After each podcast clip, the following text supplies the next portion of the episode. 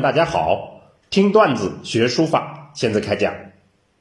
上次我们讲了书论大变革，今天我们要讲大清遗风。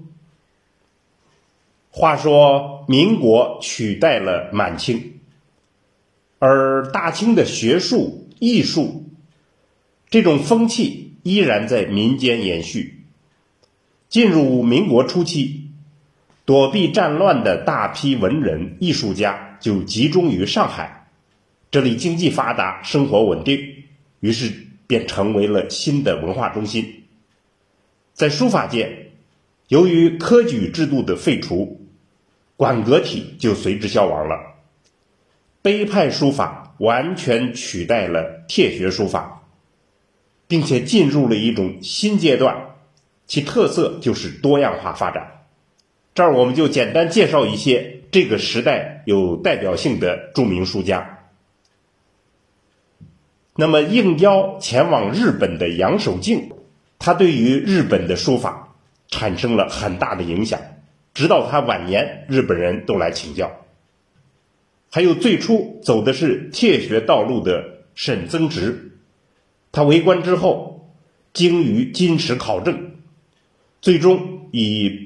隶书和北碑的用笔来写晋唐行草而成为特色，碑学的扛旗人康有为，最终就形成了他那种卓而不群的康体。还有以清朝遗老自居的李瑞清，他对于金文的研究和临习别具一格，尤其是对散氏盘的临习功夫颇深。他的楷书。则取法北碑，尤其是对于云峰山郑道昭的碑刻研究功夫颇深。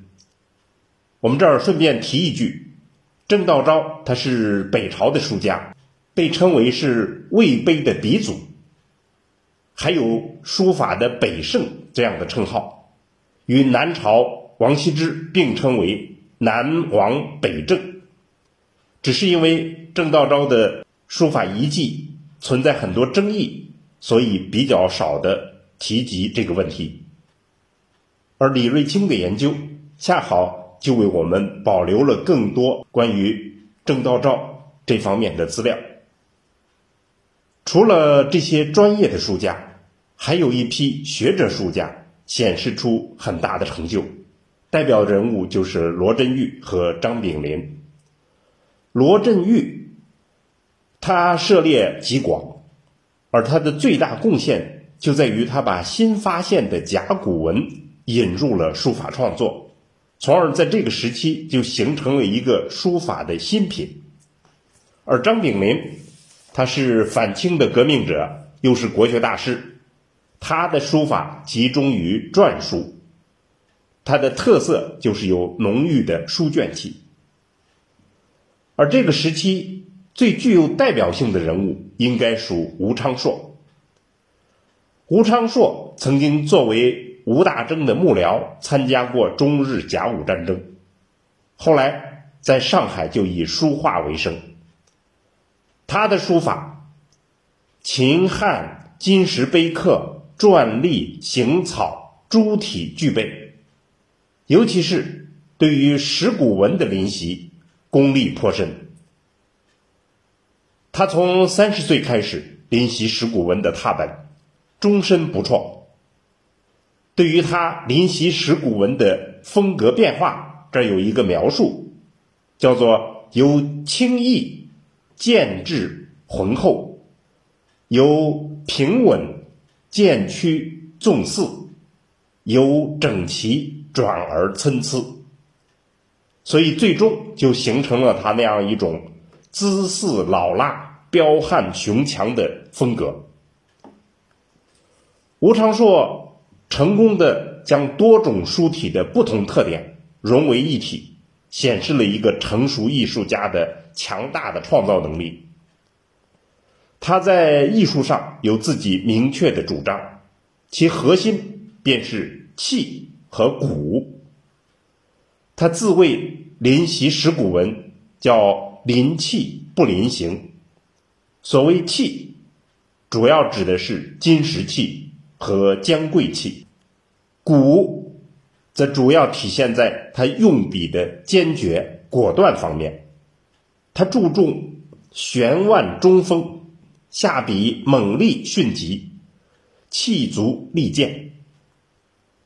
吴昌说论书画，喜欢用古铁、生铁、铮铮之铁之类这样的词汇来比喻。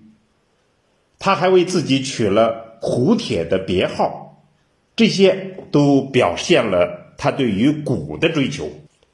吴昌硕的书法流行比较多，他的作品由于取法比较狭窄，风格来源比较简单，也有人指责他说村气满纸。那么一定程度上，这也反映了碑学书法发展的一些普遍问题。在清末民初。碑派的书法达到了鼎盛阶段，其特征主要是在于它的技法和风格上对于个性的极端追求和表现，尤其是吴昌硕和康有为，他们把碑派书法的原则发挥到了不遗余力的夸张地步。还有有些书家呢，为了追求独自的面目，就致力于。别人所不留心的地方，向冷碑小品中间寻求特异新奇的启迪。当然，这在一定程度上也使得古代的碑版、磨牙、木质、造像等等这样一些冷落的石刻资料，它的价值得到了最大程度的发挥。同时，这个时期。碑派书法还显示出更大的一些包容性，还有一种泛化的趋势。那么新发现的甲骨、简版，还有残纸文书等等这样一些资料，对于碑学就产生了极大的扩充。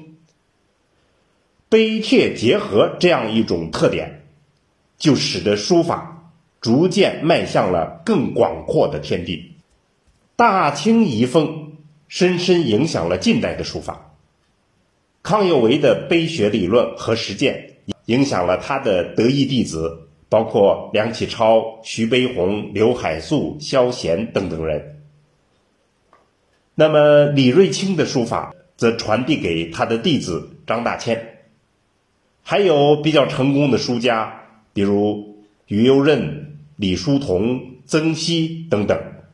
包括后来的启功、李志敏等人都无不受益于大清的遗风影响，表现出不同的碑帖融合的特色。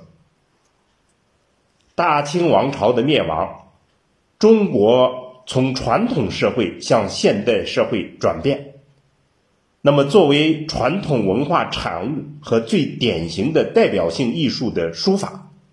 就面临着从未有过的重大的机遇和挑战，这种局面直到今天还在进行中。